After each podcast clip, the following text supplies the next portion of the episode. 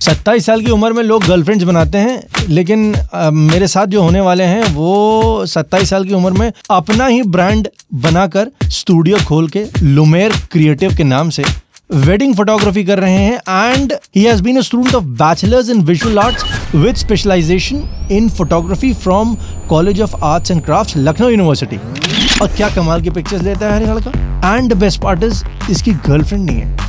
इनसे बात करेंगे अगले एपिसोड में Kalashcharya in convo with me, Prateek.